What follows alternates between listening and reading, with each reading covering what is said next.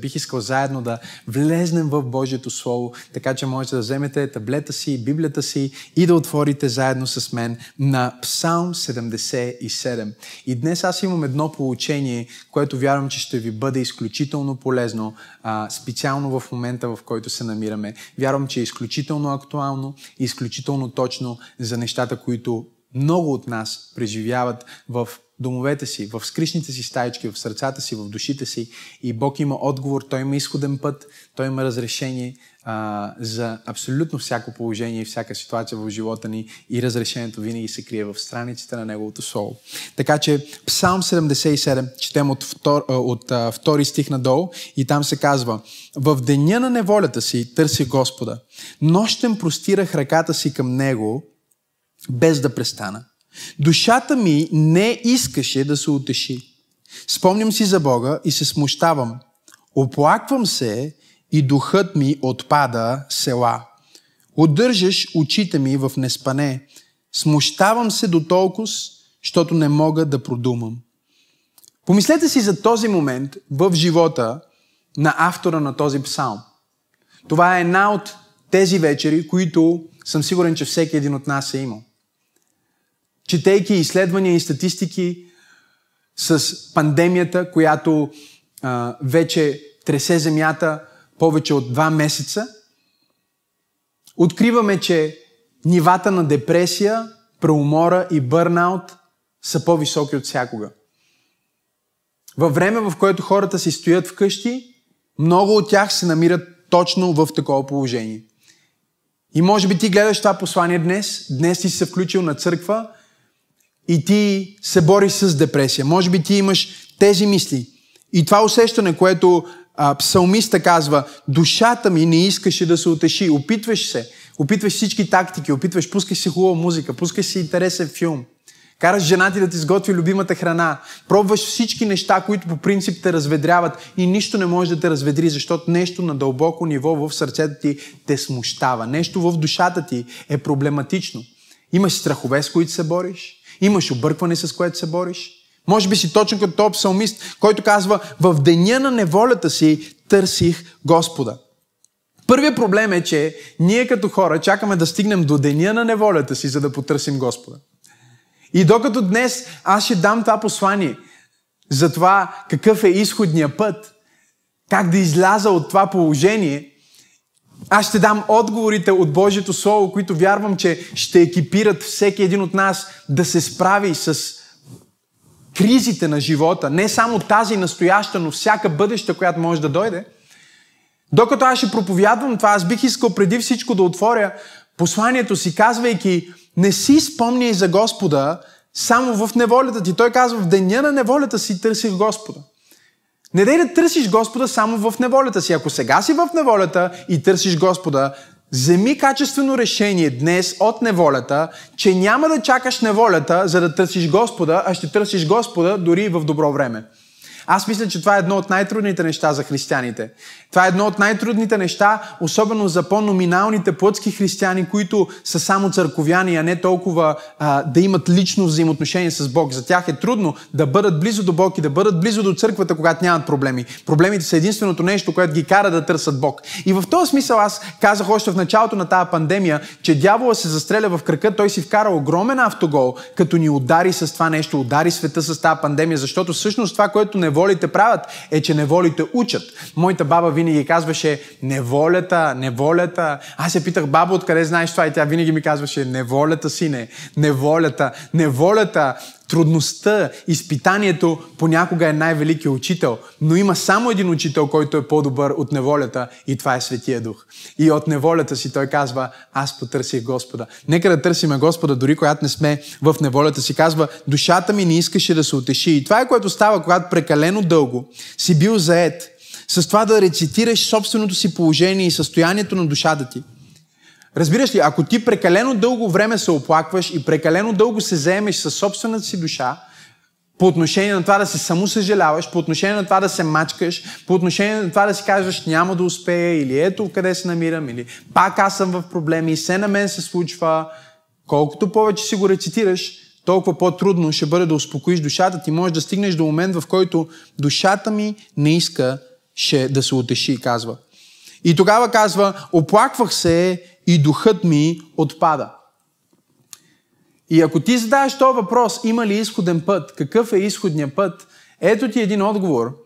Изходният път не е в оплакването. Оплакването не е помогнало на абсолютно никой да се справи с абсолютно никоя криза в историята на човечеството. Единственото, което оплакването ще направи за теб в тази ситуация, е точно това, което се казва в Словото. Казва, оплаквах се и духът ми отпада. Осъзнаваш ли, че колкото по-негативно ти говориш, колкото повече се оплакваш, Колкото повече, нека го преведем на съвремен език, мрънкаш, колкото повече казваш, о, защо сега, о, ма какво стана, о, ма надебелях, о, ма да не ме хване вируса, о, страх ме, колкото повече ти рецитираш оплакването, толкова повече духът ти отпада. Или твоят духовен човек, твой вътрешен човек губи сила, когато ти се оплакваш. И ако това е истина, тогава има и друга истина. И тя е, че твоят вътрешен човек придобива сила, когато ти се хвалиш. И сега някой религиозен ще каже, ма как ще се хвалиш? Разбира се, че трябва да се хвалиш. Ти трябва да се хвалиш с Господа. Ти трябва да се хвалиш за това, което Бог е направил в живота ти. Апостол Павел казва, ако се хваля, ще се хваля с Бога. Защо? Защото всеки път, когато аз се хваля, аз се нахъсвам.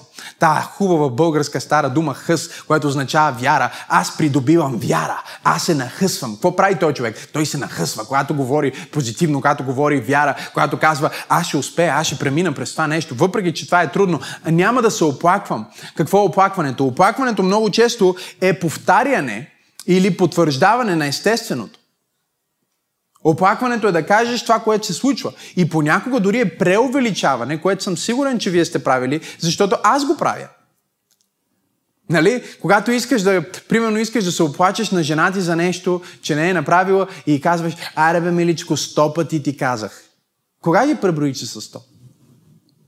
Сигурен съм, че не си седна да преброиш дали са един, два, три, четири, пет, но ти казваш сто пъти или всеки път и генерализираш и правиш някакви такива общи изказвания. Ти преувеличаваш в оплакването, ти винаги преувеличаваш, ти правиш ситуацията всъщност по-лоша, отколкото е. И ако има изходен път, изходният път не е в оплакване. Изходният път не е в това да се оплакваш. Изходният път не е да говориш колко зле е твоето положение. И не мога да притисна това достатъчно, защото колкото повече говориш за депресията, толкова повече ще усещаш депресията. И аз не казвам, че ти нямаш легитимна причина да се оплакваш. Всички имаме такава. Аз не казвам, че ти нямаш легитимна причина да ти бъде трудно или да се чувстваш зле. Всички имаме такава. Аз просто ти казвам, че ти имаш по-легитимна причина да бъдеш щастлив. Имаш по-легитимна причина да бъдеш радостен. Имаш по-истинска причина да бъдеш свободен. И причината, пътя, изходния път винаги е бил и винаги ще бъде Исус Христос, Сина на Бога. Той каза, аз съм пътя, аз съм истината, аз съм живота, аз съм пътя, аз съм истината, аз съм живота, аз съм пътя, каза Исус. Аз съм истината и аз съм живота. Не аз имам живот, аз съм живота. Не аз съм една от истините, аз съм самата истина. Той не каза, аз съм един от пътищата. Той каза, аз съм пътя. Аз съм единствения път, който води към Бог. Аз съм единствения път, който може да извади от а, депресията. Аз съм единствения път, претендира Христос, който може да те отведе от тази вечер, в която ти си дрогиран, в тази вечер, в която ти си депресиран, тази вечер, в която се самосъжаляваш, тази вечер, в която си пян и си на дъното. Само Той е онзи, който може да те привдигне. И днес ние говорим точно какъв е изходният път и точно как да намериш сила, за да излезнеш от това положение. И продължаваме да четем от седми стих. А, започва промяната в мисленето на този човек. И той казва, Господ до века ли ще отхвърля? Размишляваме за Бог сега. В трудността си ние обвиняваме Бог. Не е нещо ново. Това е любимото ми нещо в Библията, че Библията е винаги истинна. Библията ни дава добрите неща и лошите неща, и силните моменти на библейските герои, и трудните моменти на библейските герои. И ако забележим библейските герои, всички библейски герои имаха сериозни психически проблеми. И няма да влизаме надълбоко, за да обясняваме а, какво, какво имам предвид с това. Но абсолютно всеки персонаж на Библията, който ние може да изследваме, Авраам, Моисей, те имаха сериозни разстройства. Имаха сериозни психически проблеми, имаха сериозни вътрешни конфликти. И някой от нас би, би си казал, да, трябва да следваме примера на Авраам или примера на Моисей. Трябва да следваме частично, не напълно. Защото ако следваме напълно примера на Моисей, може да убием човек. Ако следваме напълно примера на, на Авраам, може да изневерим на жена си и да, да лъжем. Ако следваме примера на Ной, ще направим един куп други бъркотии. Но тези хора са там и Библията ни ги представя такива каквито са, с трудните им нощи и с славните им нощи. Показва ни как Гидеон се страхува и не вярва на Бог и след това ни показва Гидеон, който вярва и е смел и побеждава врага и ни показва всичко това, за да ни каже, хей, колкото и да си надолу, има изходен път за тебе. Ето тази нощ, може би е като твоята снощи нощ, може би е като твоята вчерашна или онзи ден, може би ти си бил в точно това положение, може би сега слушаш това послание и се намираш в умора, в депресия, в опресия, чувстваш се а, отекчен, чувстваш се изморен. Всички се чувстваме на някакво ниво по този начин. Чувстваш се като че просто ти е писнало. Може би дори си малко разгневен. И всичко това не можеш да го насочиш към жена ти. Няма да е справедливо, защото тя е по-слаб със съд. Няма го насочиш към децата ти. Няма да е справедливо, защото те са невинни. Има само един, който е по-силен, който е невидим, който няма да се появи от небето и да ти удари един шамар и ти можеш да погледнеш към него. И това е което света прави винаги, когато застане в някакво мощно изпитание. Света казва, Господ довека ли ще отхвърля. Значи той не го е търсил, сеща се за Бог само когато е в депресия и сега обвинява Бог. Казва, Бог винаги ли ще отхвърля? Не ще ли вече да покаже благоволение? Престанала ли е милостта му за винаги? Пропада ли обещанието му за всякога? Това са много силни думи. Това са мисли, които аз съм убеден, че минават през главата на най-великия светец. Най-великият светец поглежда естественото и си казва, отпадна ли обещанието му за всякога? Аз си мислих, че това ще бъде най-благословената година в живота ми, или аз си мислих, че това ще бъде най-успешният сезон в живота ми, или аз си мислих, ери, какво си, а сега съм в депресия. Бог спря ли да бъде милостив към мен? И вижте какво казва. Пропадна ли обещанието му за всякога? Забрави ли Бог да бъде благодатен? Или в гнева си е затворил своите благи милости? Това е което става, когато виждаш, че всичко е затворено. Мислиш ли, че Бог е затворил своите благи милости? когато гледаш обстоятелствата в света, когато гледаш всичко, което се случва в света, изкушението е да започнеш да вземаш атрибутите на света и да ги придаваш на невидимия Бог. Защото ти винаги искаш да дадеш някакъв образ, някаква форма на Бог. И обикновено формата, която ти му даваш и образа, който му даваш, е много свързан с образите, които си гледал и с формите, които си наблюдавал в твоето ежедневие и в твоя живот. И когато ти се намираш в криза, ти започваш да прехвърляш атрибутите на кризата, атрибутите на бурята, атрибутите на страха, ти започваш да ги предаваш на Бог. Ами магазинът е затворен, значи и милостите му са затворени. Болницата, църквата, вратите на църквата са затворени, значи и присъствието му е затворено. Нека ти кажа нещо за Бога, в който ние вярваме. Той е Бог, който не се промени.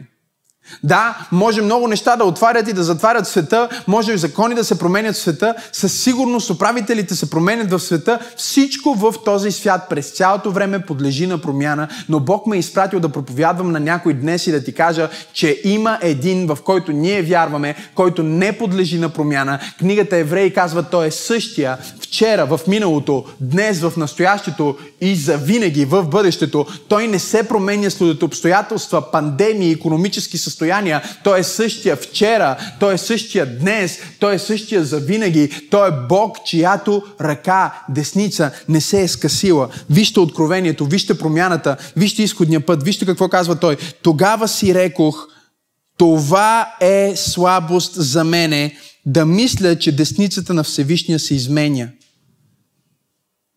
Той дефинира своя проблем. Чуйте го много добре, чуйте го много добре. Той дефинира своя проблем. Той казва, моя проблем всъщност, моята слабост всъщност не е, че съм депресиран, не е, че съм в криза, не е трудността, не е това, което се случва. Това са плодове. Емоциите, които имаш, са плодове. Запомни го. Нека да го обясня. Сееш мисъл и жънеш плод от думи. Окей? Okay?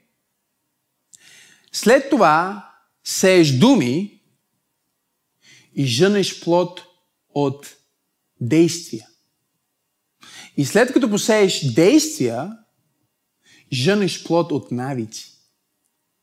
И когато посееш навик, жънеш плод от начин на живот. Нека го обясня пак, защото някой от вас го разбра. Сееш мисъл и жънеш думи. Почваш да го мислиш, почваш да го казваш. След това го казваш, сееш думи и думите дават плод на действие. След това имаш действие и действието дава плод, когато посееш действие, плода на действието е навик. И когато имаш навик, който е посеят, тогава имаш плода на начин на живот и резултатите на твоя живот. Затова е изключително важно да осъзнаем, че всичко, което ние виждаме в естественото като резултат, не е корена, а е плода на нещо, което се случва и се ражда и е заченато в нашия мисловен процес. Не мога да го натърта прекалено силно, не мога да го предефинирам достатъчно добре и да го комуникирам с достатъчно страст, че истинската битка на дявола не е дали имаш пари или нямаш пари. Истинската битка с дявола не е дали си болен или здрав. Истинската битка с дявола не е в кой квартал живееш. Истинската битка с дявола е една и това е битката в бойното поле на твоя ум. Ако той успее да те убеди, както човека в този псалм. Той казва, това е моята слабост, че аз мисля, че ръката на всемогъщия се е скъсила. Аз съм позволил на нещата, които дявола прави в света, навън и в живота ми, да променят мисленето ми за Бог и да си помисля, че Бог се е променил. Да си помисля, че Бог вече не е същия.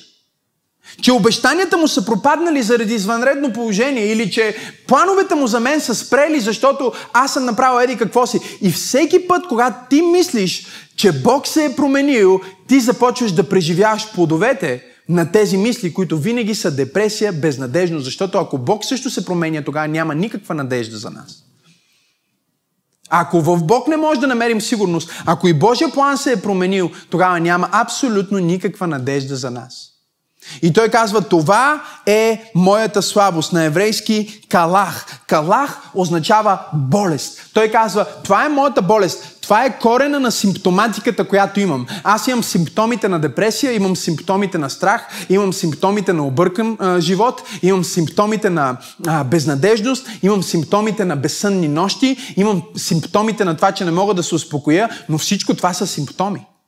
Това са симптоми на корена на проблема. Корена на проблема, той казва, това е моята калах, това е моята болест. Моята болест е, забележете, моята болест е да мисля, че десницата на Всевишния се изменява.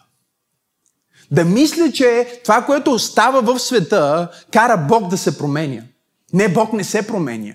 Не, неговите планове не се променят. Не, неговото слово не се променя. Не, неговата цел за твоя живот не се променя. О, не знам на кой проповядвам днес, но Бог ме е изпратил да ти кажа точно сега, където и да си, откъдето и да слушаш тази проповед, чуй ме много добре. Ти може да си се променил, Бог не се е променил. Света може да се е променил, Бог не се е променил. Най-добрият ти приятел може да се е променил, Бог не се е променил. Жена ти може да се е променила, Бог не се е променил. Всичко в света подлежи на промяна. Има само един вечен, който никога не се променя. Той е същия вчера, той е същия днес и той ще бъде същия за винаги. Искам да го напишеш в коментарите, искам да го споделиш на стената ти, искам да напишеш, че той е същия вчера, той е същия днес, той е същия за винаги. Той е Бог в пандемия и той е Бог в извънредно положение. Той е Бог преди пандемията, той е Бог след пандемията, той не е арестуван от времето и пространството, той е същия вчера, днес и завинаги. Той е същия не защото няма прогрес, а защото е стигнал апогея на прогреса.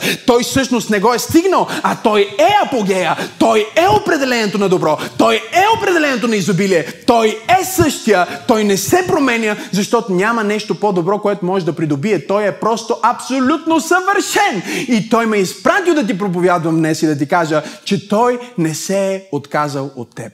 Той не се е отказал от това, което ти е казал. Той не се е отказал от пророчеството, което ти е дал. Той не си отменил Словото. Той не си отменил плановете. Той е същия вчера, днес и завинаги. И той има изходен път. И ние виждаме този, а, този вярващ човек, който се намира в криза, точно както много от нас в момента. И в тази криза той започва да размишлява и стига до това откровение, което аз проповядвам днес. Той казва, моя проблем не е проблема, а проблема ми е, че проблема е накарал моите мисли за Бог да се променят. И сега аз виждам Бог по-малък, отколкото вчера. Аз си мисля, че десницата му се е скъсила и това е еврейско изказване, което иска да каже, че а, преди го можеше, ама сега не го може. И по-възрастните хора мисля, че ще разберат това послание. Младите го разбираме по откровение, но още не го чувстваме. Разбирате ли? Аз си говоря с мъже, които минават 40, 50, 60, 70 и те ми казват, виж, отвътре съм същия, но като се опитам да направя някои от тия неща, които преди правих, не мога да ги правя. Какво значи това? Ръката му се е скъсила. Има някакъв срок на годност, ръката му се е скъсила. И в това време, когато беше на 26, 27, 37, 40, беше в силата си. Този мъж е бил в силата си, но сега вече е на 60. Ръката му се е скъсила. Вече няма тази сила, която е имал преди. Защо? Защото е във времето и пространството. Жертва е на процесите, които се случват в космоса. И когато ние започнем да прехвърляме тези земни атрибути и човешки състояния на Бог, ние извършваме един от най-големите грехове. И това е, че ние принизяваме Бог до образа на човек, но не дори съвършен, а най-обикновен. И въпреки, че той се въплати, той не бе обикновен, той бе съвършен. Неговата ръка не се скъси докато ходи 33 години на земята. Неговата ръка не се скъси преди да се въплати от Мария. Неговата ръка не се скъси когато създаде човека. Той е същия Бог от Битие, първа глава, първи стих, който каза в тъмното да бъде светло, който каза в разрухата да има светлина, който създаде нещо от нищо. И този Бог е твоя Бог, този Бог е моя Бог, този Бог е нашия Бог. Халелуя на Бога. И ние днес трябва да си спомним спомним, първото нещо, което той направи, е, че той си спомни. Вижте какво казва. Какъв е изходният път? Той казва, моята немощ ще да мисля, че десницата на Всевишния се изменя и за това ще си спомня, чуйте, ще спомена делата Господни, защото ще си спомня чудесата, извършени от Тебе в древността. Ще си спомня. Напиши точно сега, спомни си, спомни си, спомни си, спомни си. Ще си спомня. Знаеш какво означава? Ще си спомня. Ще си спомня не е същото, което ние използваме днес в съвремието, когато кажеш да си спомниш, означава, а, че си забравил. Или да си спомниш за нещо индикира, че е имало забрава, че, а, че е имало а, момент, в който даденото нещо, а, дадената информация или дадения факт или дадената история е била забравена. Но в древността, когато говорим да си спомниш и в библейския текст, когато се казва да си спомниш, не става дума за това просто да се сетиш за нещо, което си забравил.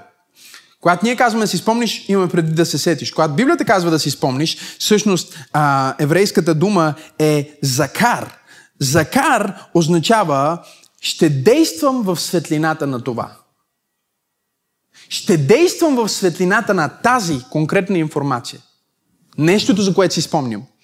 И ние го виждаме много ясно в книгата Битие, когато Йосиф каза на виночерпеца, спомни си за мен. Когато той му каза, спомни си за мен, нямаше в предвид, като застанеш пред фараон и му сипваш виното, просто се сети за мен. Опа, сетих се. Супер, браво. И продължаваме. Не, не, не. Той има в предвид закар, което означава действай в светлината на познанието, че аз не трябва да бъда затвора. Знанието, че аз съм невинен човек и ми помогни да излезна от затвора. После виждаме същата иллюстрация в Новия Завет, когато Господ Исус Христос е на кръста и единният разбойник го поглежда и казва, Господи, спомни си за мен, когато влезнеш в славата си. Той не му казва, когато влезнеш в славата си, просто се сети, че аз бях тук. Защото това по никакъв начин няма да му помогне и няма да му промени живота. Той му казва, спомни си за мен, имайки в предвид закар. Или действай в светлината на това, че аз те приех. И Исус го погледна и му даде това велико обещание. Той му казва, истина ти казвам, днес ти ще бъдеш с мен в рая. Защото когато аз изпомня, аз ще действам в светлината на Твоята изповед и всеки, който изповяда Исус Христос за свой Господ и Спасител, ще бъде спасен.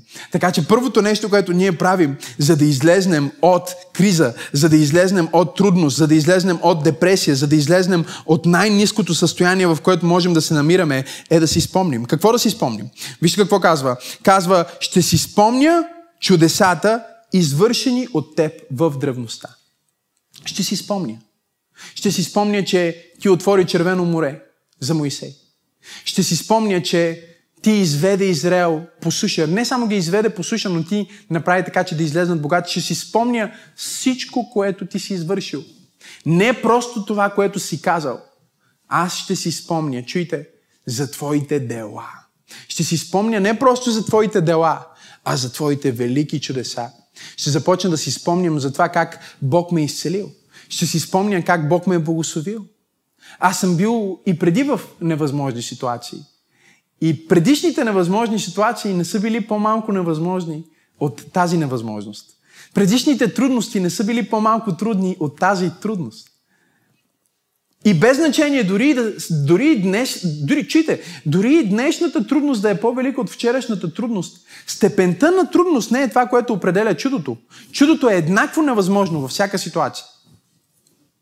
Точно толкова е невъзможно да изцелиш някой, колкото да възкресиш някой. И точно толкова невъзможно да възкресиш някой, колкото да възкресиш себе си от мъртвите. Исус направи всички тези неща. И когато Исус вършише чудеса по лицето на земята, той застана пред един човек и му каза, прощават ти се греховете. Този парализиран човек стои, гледа го, Исус му казва, прощават ти се греховете. И моментално в Евангелието ни се казва, че религиозните започнаха да го осъждат и да казват, кой е той, че да прощава грехове? Исус каза, кое е по-лесно да кажа? Стани и ходи или прощават ти се греховете. Но за да познаете, че човешкият син има власт да прощава грехове, стани и ходи. И човека стане и започва да върви. Исус им иллюстрира, точно толкова е невъзможно да бъдат простени греховете, колкото да бъдат изцелени болестите. Но тези степени на невъзможност съществуват само поглеждайки отдолу нагоре или от човешката перспектива към божествената. От човешката перспектива към божествената е по-сложно някой да бъде изцелен от рак, отколкото на стинка. Но от божествената перспектива към човешката, Исус казва, кое е по-лесно да кажа, прощават ти се греховете или стани и ходи. Бог вече е направил най-невъзможното от невъзможното. Той е създал прецедент за абсолютно всяка болест. Той е създал прецедент за абсолютно всеки проблем. Той е създал прецедент за абсолютно всяка криза. И тези прецеденти се намират в нашата небесна конституция, Божието Слово. И всеки път, когато ти се намираш в проблем, ти трябва да си спомниш неговите чудни дела в Словото и нека да отида малко по-далеч с това. Трябва да си спомниш за неговите чудни дела в твоя живот. Ако някога Бог те е изцелявал, какво те кара да си мислиш, че няма те изцели пак? Ако някога Бог те е обгръщал със своята любов и е снабдявал за твоите нужди и те е изваждал от състояние на тъга и депресия и страх, какво те кара да си мислиш, че в момента Той не може да го направи? Днес Бог ме е изпратил да кажа на някой, че има изходен път. И този изходен път е номер едно да си спомниш за Божите дела. Номер две, вижте какво казва. Той казва, ще си спомня, чуйте, а, и ще, номер две, ще размишлявам върху всичко, което си сторил. Ще размишлявам. Значи, първо си спомням. Първо си спомням. Спомням си това, което Бог е направил за Моисей. Спомням си това, което Бог е направил за мен. Спомням си как е изцелил майка ми, спомням си как е изцелил брат ми, спомням си как е възкресил чичо ми, спомням си как ме извади от економическата криза в 2006 година. И следващото нещо, което правя, е, че започвам да размишлявам. Казва, ще размишлявам върху всичко, което си сторил. И аз имам една проповед, която проповядвам от 15 годишен, която се казва, за каквото размишляваш, към това се приближаваш. За каквото размишляваш, към това се приближаваш. Напиши го в коментарите, сподели го точно сега с твоите приятели, за каквото размишляваш. Към това се приближаваш. Ако размишляваш за болести, ако размишляваш за немощ, ако размишляваш за страх, ако мислиш как ще се провалиш, познай какво? Ти се движиш към това, за което мислиш. И ако мислиш за изцеление, ако мислиш за слава, ако мислиш за помазанието, ако мислиш за присъствието, познай какво? Ти се движиш към това, което мислиш. За каквото размишляваш, към това се приближаваш. Но библейското размишление или тази а, западна дума, която е толкова известна в момента, медитация. Медитация идва от meditation. Нали? Meditation всъщност на български е размишление. Но забележете, че има огромна разлика между християнска медитация – или християнско размишление и светска медитация или светско размишление, или източна медитация. Това са тотално различни неща, защото в източната медитация или размишление, целта на размишлението е да се оттърсиш от мисли, да се освободиш от себе си, в един смисъл, да изпразниш ума си и да се превърнеш в бяло платно, да станеш като нищо. Това е целта. Но целта на библейското размишление е различна. Всъщност, в, а, в в еврейския се използва една много хубава дума за размишление, която е хаган. И хаган буквално означава, чуйте това, да шептя или да размишлявам тихичко тихичко да размишлявам. С други думи, ти не се опитваш да се изпразниш в християнската медитация. Ти се опитваш да се изпълниш. Халелуя на Бога. В християнската медитация. В християнското размишление ти се изпълваш. С какво се изпълваш? Погледнете го. Той казва, ще си спомня за всички извършени твои чудеса от древността. И след това казва, ще размишлявам върху всичко, което си сторил. Ще размишлявам, обаче не означава само, че го мисля или че си спомням, а означава, че шептя. И ако вие видите в Библията, е изпълнен изпълнена. Почти на всяко място в Стария Завет, където се казва за размишляване, се говори за уста също. Защото размишляването в еврейската традиция не въвлича само мозъка, съзнанието, а въвлича устните. Има шептене, което се случва. Говорим за молитва. Говорим за размишление върху Словото. Какво значи това? Това значи, че ти казваш, спомням си как Бог изведе Моисей и Израел през пустинята, как ги изведе през Червено море като по суша. И не само ги изведе, той ги изведе с богатство. И докато размишляваш, започваш да получаваш откровения. И ако той изведе тях, той ще изведе мен. Да, да, да. И почваш да си размишляваш и си готвиш вкъщи, например, или гладиш. Или каквото и да правиш вкъщи. Това е изходния път.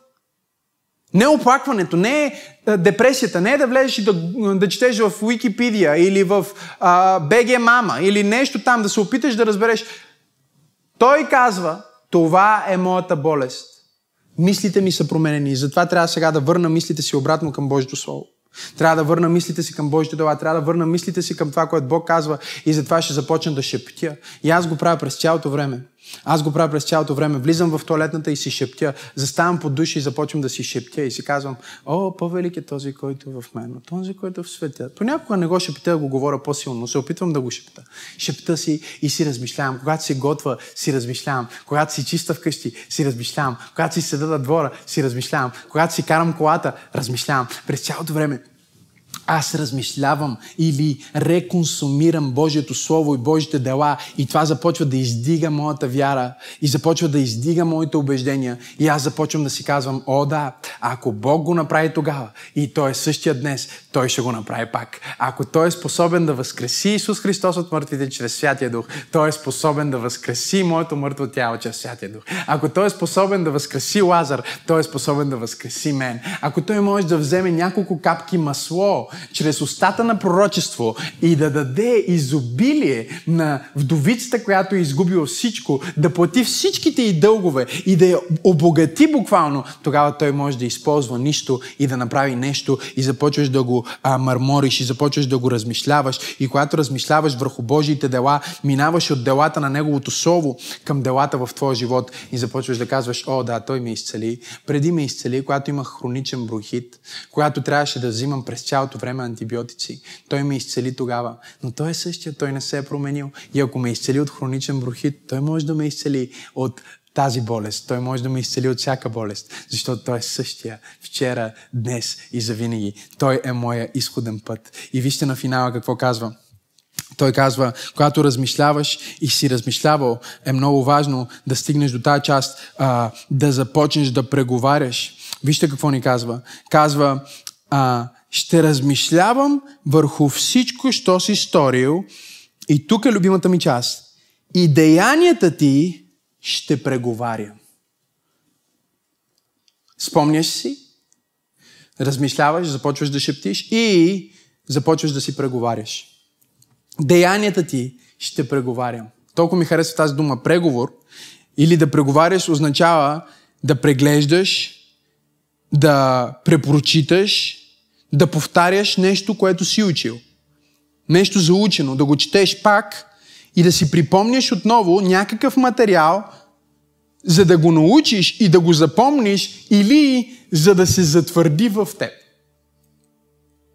И виждате ли, съмнения, битки, и всякакъв вид обстоятелства и трудности, които могат да дойдат към нас, не означава, че нямаме вяра, а означава, че може би трябва да преговаряме повече точно тази област на нашата вяра, за да я затвърдим. Защото, чуйте, да преговаряш означава да преглеждаш, да, пре, да препрочиташ, да си повтаряш нещо, което си учил, нещо заучено, да го четеш, да си го припомняш отново, а, а, някакъв материал, за да го научиш, за да го запомниш и да го затвърдиш вътре в тебе че има неща в моя живот и в моето хорене с Бог, които са толкова затвърдени, че каквото и да стане в света, дори съмнение няма да ми мине през разума. Има области, в които не са толкова затвърдени убеждения. Но има неща в моя живот, като например, че Исус Христос ще се върне. О, Боже, няма някой, който може да му убеди, че няма това да се случи. Това е толкова затвърдено вътре в мен. Че всичко се действа за добро. О, това е затвърдено вътре в мен. Че Бог изцелява болните. Има време, в което си мислех, дали Бог наистина изцелява болните. Има време, в което се съмнявах.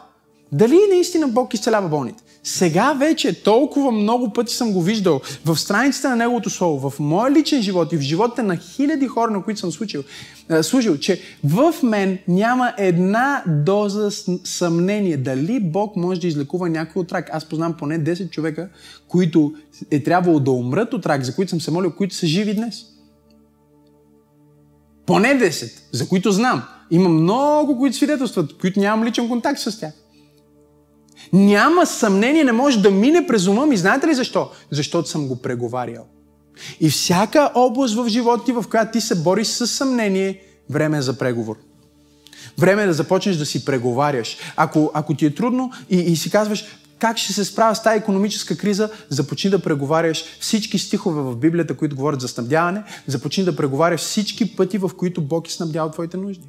Започни да си ги преговаряш, започни да си ги припомняш. Защо? Защото когато ти си преговаряш Словото, ти, а, вижте, а, едно нещо, което се случва, е, че ти започваш да го вярваш и започваш да си спомняш, че Бог не се е променил. И колкото повече ти го преговаряш, толкова повече започваш да се нахъсваш, толкова повече започваш да го вярваш. Да, Бог не се е променил. Когато аз съм в, в, в економическа трудност, която не ми се е случвало а, скоро, не ми се е случвало а, от доста време всъщност, но когато съм имал економически затруднения в живота си, аз винаги се връщах към този момент, в който един ден бях тинейджър и нямах една стотинка, нямах, нямах пари за хляб. Майка ми беше заминала в чужбина, аз живеех сам, без ток вода и един ден излизах на училище и просто казвах, Господи Боже,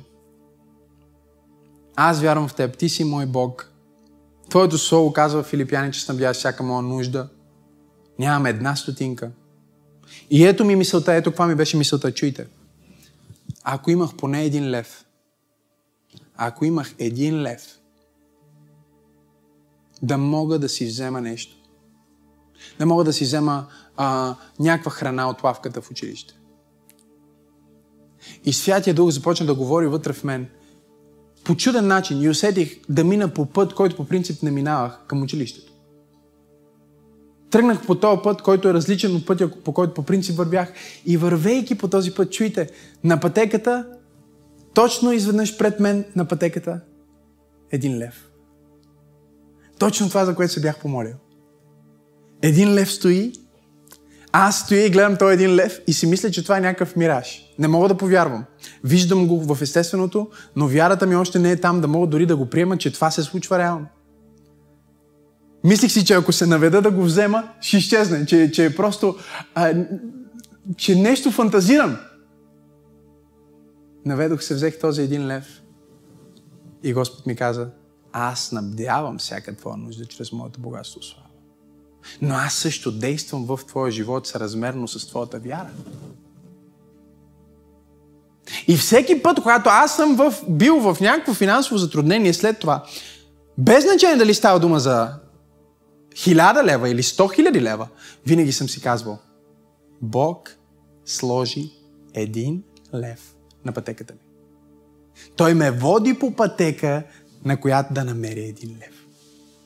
И ако той е способен, дали е бил човек, от чийто джоб е паднал, дали е бил ангел, който го е донесъл, въобще не ме интересува, защото, както казва един велик Божий човек, нашата работа не е да обясним химичната композиция на едно чудо. Нашата работа е просто да го приемем. Аз приех това чудо и всеки път, когато имам затруднение, аз изпомням за това. Всеки път, когато аз се боря с нещо в тялото си, което се случва на всеки един от нас, без значение дали е дискомфорт, умора, болест, настинка, каквото и да е, или вирус в момента. Слава Богу, ние сме защитени, нямаме никакви вируси. Но може би някой, някой може да го е хванал вируса, някой може да е настинал. Някой може да има дори по-ужасен вирус. Когато аз се боря с, с нещо в областта на здравето, аз винаги си спомням как отново, когато бях тинейджър, Бях изключително болнаво дете. Борих се с хроничен бронхит. По няколко пъти в годината бях на антибиотици. Всеки път, когато се променяше времето, беше някакъв ужас. Майка ми беше пробвала всички възможни отвари, всички бабини штороти, всички възможни лекарства и винаги антибиотици. И беше толкова тежко. И един ден четях една книжка за властта името на Исус и за това как Бог иска да изцели всеки. Такива мънички книжки имаше. И пътувах и разказах не. Бях в един тролей и казах не. Аз приключвам с болестите, защото аз съм изцелен в Исусовите рани. Не само, че Бог ме изцели от тази болест и никога повече не се е връщал в живота ми, но всеки следващ път, когато съм минавал през такова изпитание, аз съм си припомнял и съм преговарял. Преговаряй Започни да преговаряш, започни да си припомниш, започни да ги затвърждаваш. Първото нещо, което става, че когато преговаряш Словото, е, че ти започваш да вярваш, че Той не се е променил. И второто нещо, което става, когато ти си а, припомняш моменти в живота си, чуй, а, ти разбираш, че Той може да го направи пак. Когато преговаряш Божието Слово, ти разбираш, че Той не се е променил. Когато преговаряш чудеса, които е направил в твоя личен живот – ти разбираш, че Той ще го направи пак. Ако Бог те е извел през кризата в 2006, 2007, 2008 година, Той ще ти изведе през кризата от 2020, 2021, 2022, 2023 година. Ако Бог успя да изведе църквата през тъмните векове, ако Бог можа да, да спаси църквата, да води църквата и да направи църквата най-бързо развиващата се организация на планетата Земя, във време в което императорите, във време в което лидерите на съвременния тогавашния свят са убивали християните, са ги горели живи, са ги хвърляли на лъвовете – и Бог прави своята църква по-голяма и по-силна точно в този период. Ако църквата може да мине през тъмните векове и да стигне до реформацията и от реформацията до Азуза и от Азуза до ден днешен, ако той може да вземе църквата от първи век и да я докара до 21 век, аз искам да ти кажа нещо. Той е способен да го направи пак. И той не само, че ще го направи, но той иска да извади нашата църква, славна църква, той иска да извади нашия живот, славен живот, той иска да ни издигне по-високо от всякога. Той казва, ето го изходния път. Размишля размишлявай върху това, което съм направил. Размишлявай, спомни си, размишлявай и когато си спомниш и размишляваш, започни да преговаряш. Започни да затвърждаваш вътре в тебе вярата си. Започни да затвърждаваш вътре в тебе убежденията си за това, че аз съм Бог, който не се променя. Аз съм същия вчера, днес и завинаги. И дори всичко в твоя живот да подлежи на промяна. Аз не се променил. Дори ти да се промениш, аз не се променям. Дори когато ти не си верен, аз съм верен на себе си. Аз съм който съм. Аз съм вечно същият себе достатъчният Бог. Здравей! Толкова се радвам, че успя да чуеш това послание. Ти можеш да си гарантираш, че няма да пропуснеш нито една проповед, нито една нова песен и нищо от прекрасното съдържание, което идва към църквата, като се субскрайбнеш към нашия YouTube канал. Така че точно сега можеш да натиснеш subscribe и да последваш канала на Църква Пробуждане. Нещо друго, което можеш да направиш е да дариш ако тази проповед и другите такива послания, които качваме, благославят живота ти, аз те насърчавам да бъдеш съпричастен, като участваш и натиснеш точно сега на иконката Дари. Всичко, което правите, наистина има значение. Бъдете благословени!